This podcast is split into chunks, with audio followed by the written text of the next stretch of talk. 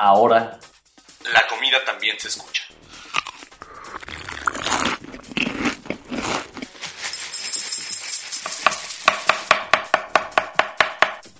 Bienvenidos a Sabores de México.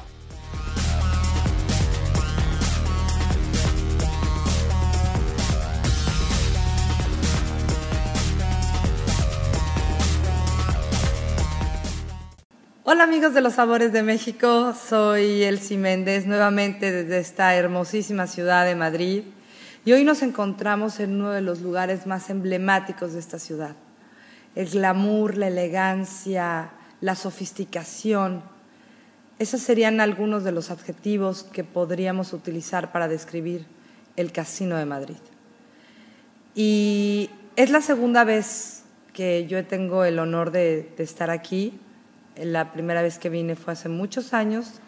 Eh, Paco todavía no era parte de este espacio, pero hoy estamos nuevamente aquí porque nos reencontramos con un amigo que tuvimos la suerte de conocer en México.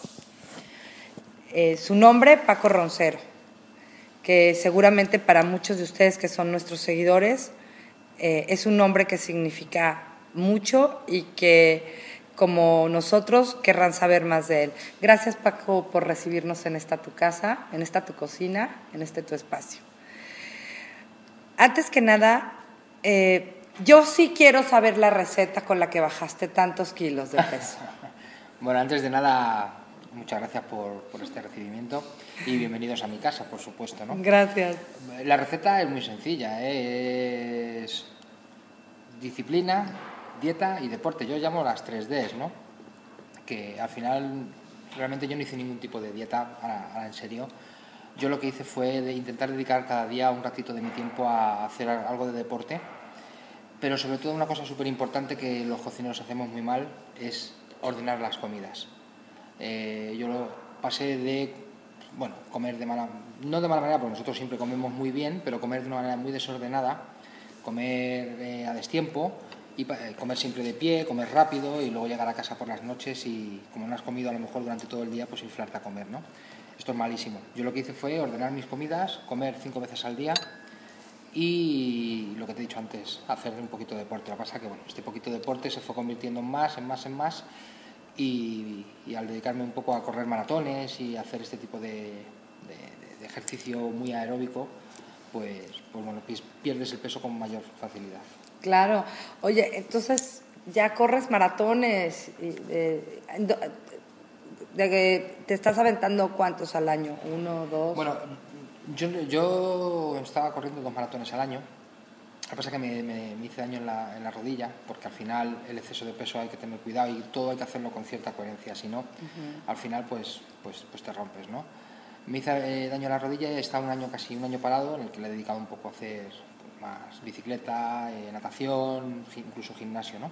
Y ahora lo que estoy un poco más centrado es en, hacer triatlons, que al final machacan menos el cuerpo porque no tiene tanto impacto como el correr. Pero bueno, ah, los objetivos de este año eh, son hacer un medio Ironman, eh, que lo voy a hacer en Lisboa, y el maratón de Nueva York. A ver si, si somos capaces de, no lesionarnos y poder terminarlo tranquilamente. ¿Crees que es importante ahora el, el justamente dar una imagen de, de, salud y de bienestar, eh, porque antes era muy normal ver a los chefs pasados de peso. Eh, ¿qué, ¿qué, opinas a este respecto? Entiendo que, bueno, que si decidiste bajar de peso fue una decisión personal, pero ¿crees que esto también haya mejorado en, tu, en, la, forma en la que la gente te ve ahora? Yo creo que sí, pero vamos, ya no solamente persona. ¿no? Yo creo que nosotros como cocineros eh, está muy bien que la gente dice que si el cocinero no es gordito eh, es que no cocina bien, pero esto es una tontería. ¿no? Realmente nosotros como cocineros debemos ser prescriptores de, salud en todo momento. Eh, y además que, podemos hacerlo porque nosotros, yo creo que a la hora de cocinar, cada vez cocinamos mucho más saludablemente. El futuro dice que, que va todo por hacia la salud y el deporte. Nosotros así lo estamos haciendo y eso no quiere decir que no tengas que comer productos que sean grasientos como un foie o otro tipo de productos. Yo creo que, hay que disfrutar de la vida y lo que hay que hacer es comer con coherencia nada más. Y si luego a esa coherencia eh, en la que entra, por supuesto, comerte un hígado de pato, comerte una buena comilona de vez en cuando, le añades un poquito de deporte, pues vas a estar siempre saludable. Luego, por supuesto, a nivel personal, eh, cuando te miras al espejo, pues te ves mucho mejor, las cosas que son como son, o sea, no hay, no hay ninguna duda. Y después también, bueno, pues está tu pareja, ¿no? Que también se va a sentir mucho mejor viéndote bien que, que viéndote bonito. Aunque te quiera igual, ¿eh? Oye, pero además, claro, pero además entiendo que ustedes como pareja comparten esta afición del deporte también, ¿no? Bueno, hay de todo. ¿no? Hay gente que tiene su pareja que sí que comparte afición del deporte y, hay gente que no. Se lo tienes que ir inculcando poco a poco a tu pareja, a tus hijos si los tienes. Yo creo que esto es un estilo de vida y, si, lo, y si lo coges y lo haces con tranquilidad y con coherencia, al final todo, todo, todo seguirá y estarás saludable toda tu vida, ¿no? Eh, me llamó mucho la atención hace un tiempo y que incluso nosotros lo publicamos, el, el cómo están tomando más eh, conciencia e incluso están participando más en el movimiento de slow food. ¿Qué opinas respecto a eso? Bueno, yo creo que es un movimiento que todavía necesita, necesita tiempo. Eh, indudablemente todos lo, lo, estamos apoyando, pero yo creo que debe mejorar todavía mucho más toda la calidad de los productos. Date cuenta que, por lo menos en España, todos estos productos de slow food están bien, pero no llegan a ser excelentes. Entonces, bueno, yo creo que es algo que poco a poco se irá integrando, poco a poco será el futuro probablemente, pero todavía le falta un poquito. ¿Cuántas veces habías ido a México antes de Milésimo? Uy, he ido varias veces, he ido bastantes veces. No, no recuerdo ahora, pero, pero sí, por lo menos cinco o seis veces más. A mí México me gusta mucho. ¿Cuál es tu ingrediente favorito? A ver, me encanta el picante y trabajado, por ejemplo, de las manos de uno de mis grandes amigos mexicanos, que es Bricio Domínguez, pues la verdad es que es un placer comer cualquier cosa que te hace con cualquiera de los, chiles que él usa. Oye, y ahora que fuiste, me imagino que descubriste y te reencontraste con viejos amigos, pero de estos nuevos cocineros que descubriste, ¿quién fue el que más te impactó?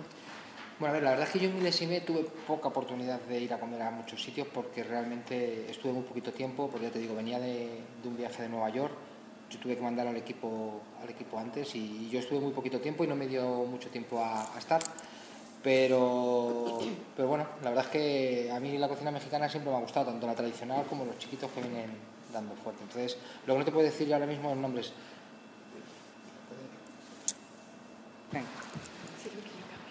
Eh, no te puedo decir mucho de, los sitios porque ya te digo que estuve en poquitos sitios, pero realmente uno de los que no tuve oportunidad de ir, pero que sí que probé ciertas cosas allí en Milesime y del que todo el mundo me habló muy bien fue de Daniel Obadía. Daniel Obadía, sí.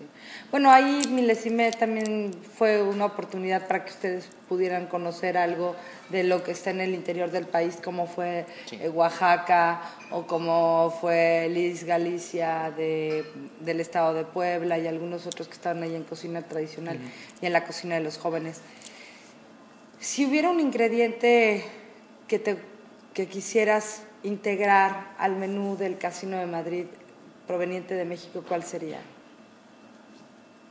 Pues no me lo pones muy fácil porque tenéis muchísimos, pero yo me vuelvo a los a los chiles. A, los chiles. Me encantan, ya lo sé, porque a mí me gusta mucho romper los platos eh, para que no sean muy planos. Me gusta hacer que los platos rompan, ¿no? Y que tengan altibajos. Y esto lo consigues o con dulces, o con salados, o con ácidos, o con picantes, ¿no? Y yo creo que, que, los chiles son un producto ideal para poder jugar con, con, estos platos que yo te digo y poder darle esos toques diferentes y que hagan que el plato pase de ser mediocre a ser excepcional. ¿Y, ¿Y, alguna vez lo has hecho? ¿Integrar uno no, No, lo he hecho, pero sí que cocinaba muchas veces con, con bricio y, sí que tengo en mi mente un poco lo que, lo que podríamos llegar a hacer en el futuro, ¿no? Y además, eh, ya te digo que bricio es un gran amigo y con el que hace poquito ha estado aquí cocinando para, para gente mexicana y la semana pasada en concreto con, otros colegas y la verdad es que hicieron un menú fantástico y, lo haré. Cuando lo haga te aviso. Eso me parece muy bien. Vamos a tener un compromiso de que nos vas a mandar fotos y un poco de aromas guardados en un sobre para que, para que lo experimentemos y que, bueno, que a nuestro próximo viaje a Madrid Fusión esperemos que, que, que ya haya sido implementado. Y hablando de Madrid Fusión, eh, se platica mucho de, bueno, e, el antes y el después de la cocina de Ferran Adrià, ¿no? Y tú fuiste alguien muy cercano y sigue siendo alguien muy cercano a él. Eh, se habla que la cocina molecular abrió y cerró el ciclo eh, con el bougie. ¿Hacia dónde van las nuevas tendencias de la cocina? Bueno, yo no creo que se haya cerrado el ciclo. Yo creo que detrás de Ferran Adrià hay un grupo de, cocineros jóvenes y no tan jóvenes que, siguen apostando por la cocina molecular que llamáis vosotros, que nosotros llamamos más bien cocina moderna, cocina vanguardia. Y yo creo que, esto no está parado. Está, Ferran ahora mismo no está, va a estar dentro de un par de años otra vez, y seguro que con muchísima, muchísima fuerza. Pero aparte, pues hay gente como Andoni Luis Aduriz, Quique da Costa, Dani García y los cocineros de toda la vida, ¿no? Juan Marí está ahí, Pedro Subijana, todos estos son cocineros que, que bueno, siguen investigando. Yo mismo seguimos evolucionando y la cocina vanguardia le queda mucho, mucho tiempo. ¿Que no se va a evolucionar tan rápido quizás como en los últimos años? Bueno, pues puede ser que sea algo un poquito más lento, pero se seguirá evolucionando, seguro. ¿Qué es lo que para ti significaría el mayor aporte de Paco Roncero a la cocina? Bueno, yo creo que sobre todo nosotros hemos hecho un trabajo muy importante con el aceite de oliva, en el que hemos intentado que no sea un producto que solamente se use para, freír o para aderezar, sino que, tenga un uso mucho más importante dentro de, los platos. Y yo creo que esto es un poco lo que hoy por hoy eh, hemos trabajado, seguimos trabajando y espero en el futuro poder, poder seguir desarrollando recetas y seguir desarrollando cosas nuevas con el aceite de oliva. Dentro de Flavors of Mexican Cuisine, los sabores de México, eh, nos, nos ocupa, nos preocupa y, es parte de, nuestros, de, nuestra labor la promoción de la gastronomía, dentro y fuera de México.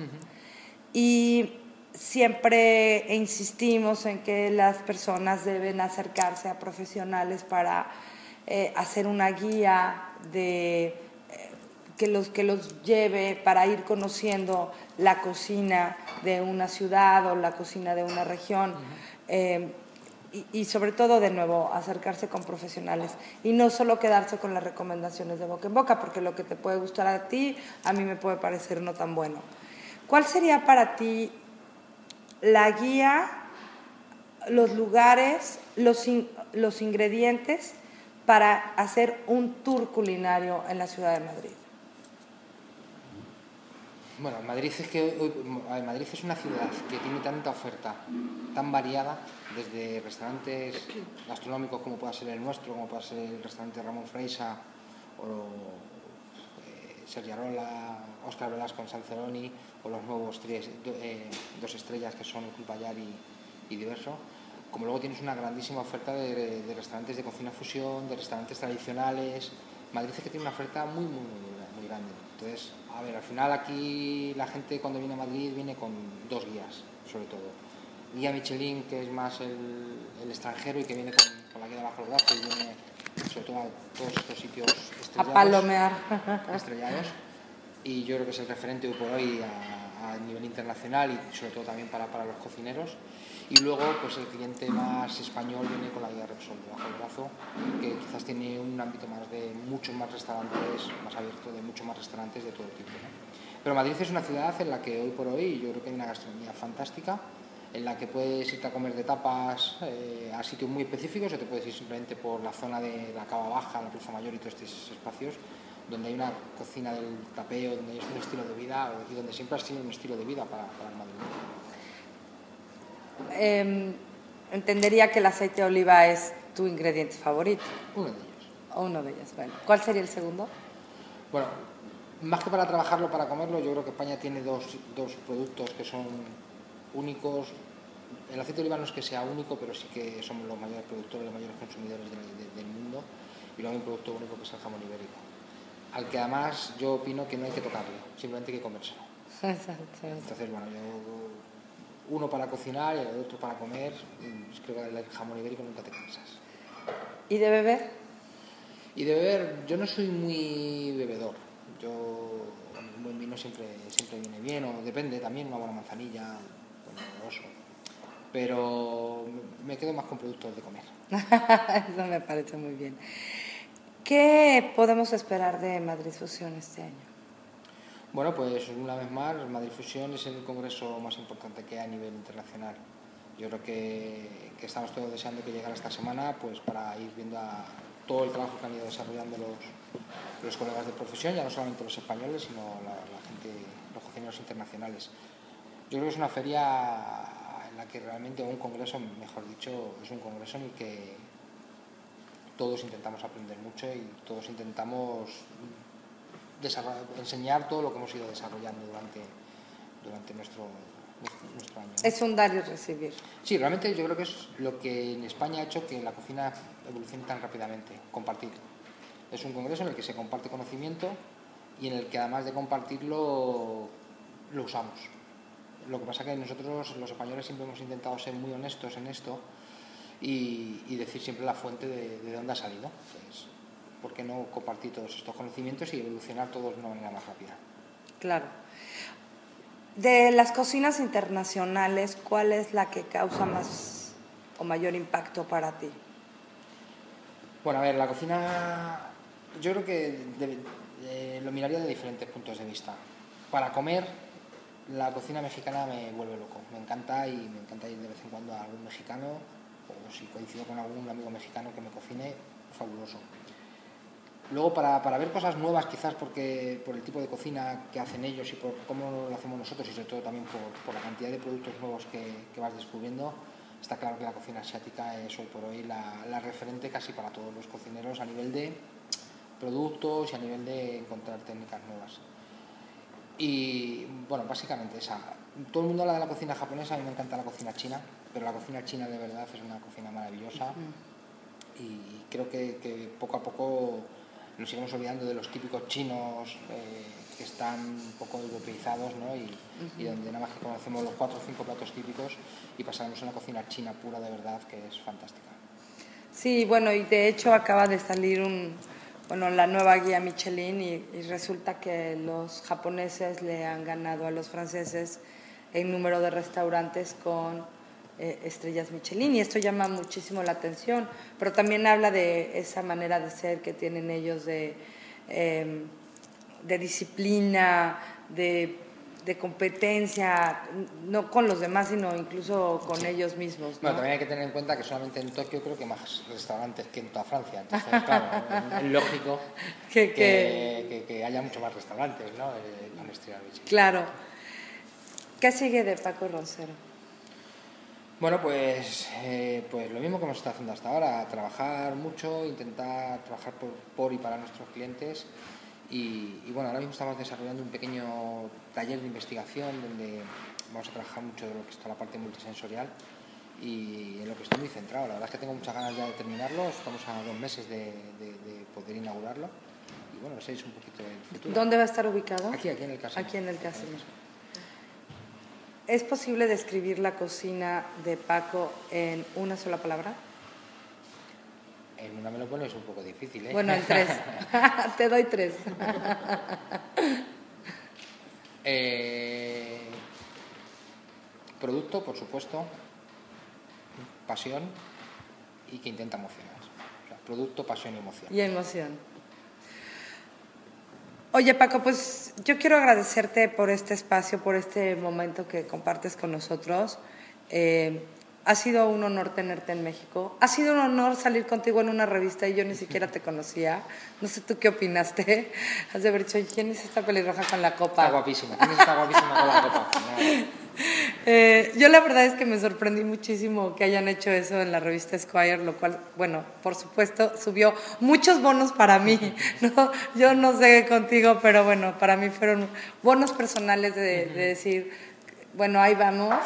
Eh, quisiera tenerte de nuevo en México, quisiera, quisiera llevarte a, a, las entrañas de, del, del país compartir contigo esos ingredientes que no tan fácilmente se ven en, eh, dentro de la Ciudad de México, aunque sí tenemos oportunidad en esa maravillosa metrópoli de tener acceso a, muchos de los ingredientes que hay en el interior del país, pero nunca saben igual cuando los pruebas directamente en, su lugar de origen. Eh, hay, hay muchos bricios eh, eh, que, no, que no conoces aún y que me gustaría que los tuvieras en tan buena estima como, como lo tienes a él. Eh, yo quiero extender en este momento una invitación de parte de los Sabores de México para llevarte, pero no en el plan de, de, que llegues y presentes, sino que me permitas hacerte una experiencia de, de, solo y puro disfrute, ¿no? Y ojalá eh, eh, nos puedas abrir tu agenda para hacerlo muy pronto y que, y que podamos eh, compartir los olores, los colores y los aromas de la cocina mexicana. Pues yo de verdad te digo que, estaría encantado, que no hay un viaje más bonito que, que poder descubrir una cultura, ¿no? Y, y, es verdad que nosotros cuando vamos a los países vamos a, a, cocinar, a enseñar lo nuestro y tenemos muy poquito tiempo para aprender de lo demás, ¿no? Y, a ver, la cocina mexicana es patrimonio de la humanidad, ¿no? Ha sido nombrada hace poquito, cosa que todavía no lo es, creo, ni Francia ni, así es, así España, con lo cual eso dice mucho de que la cocina mexicana es una gran cocina. Y a mí me encantaría, esto solamente tenemos que ponerle una fecha y nos vamos a México a, a degustar. Ok, tengo tres testigos, el señor que está en la barra, la cámara y la chef Ada Valencia, líder de... Y tú y yo cinco. Y tú y yo cinco, así que bueno, espero pronto darles la, noticia de las fechas en las que Paco estará en México y que nos vayan siguiendo para que vayan eh, compartiendo con nosotros eh, sus experiencias por México y que sea él el, huésped de honor y sea él al que atendamos y compartamos y, le, le entreguemos un pedacito de nuestro corazón en cada platillo. Muchas gracias, Paco.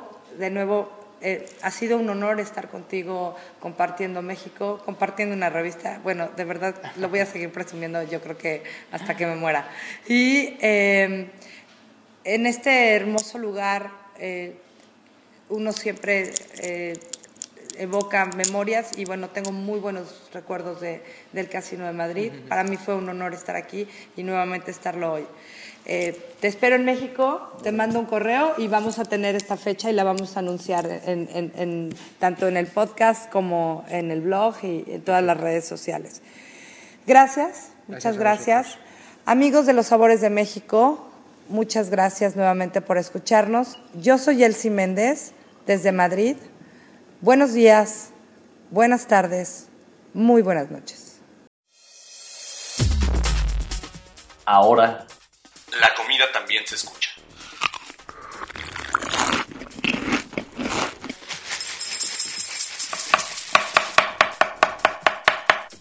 Sabores de México.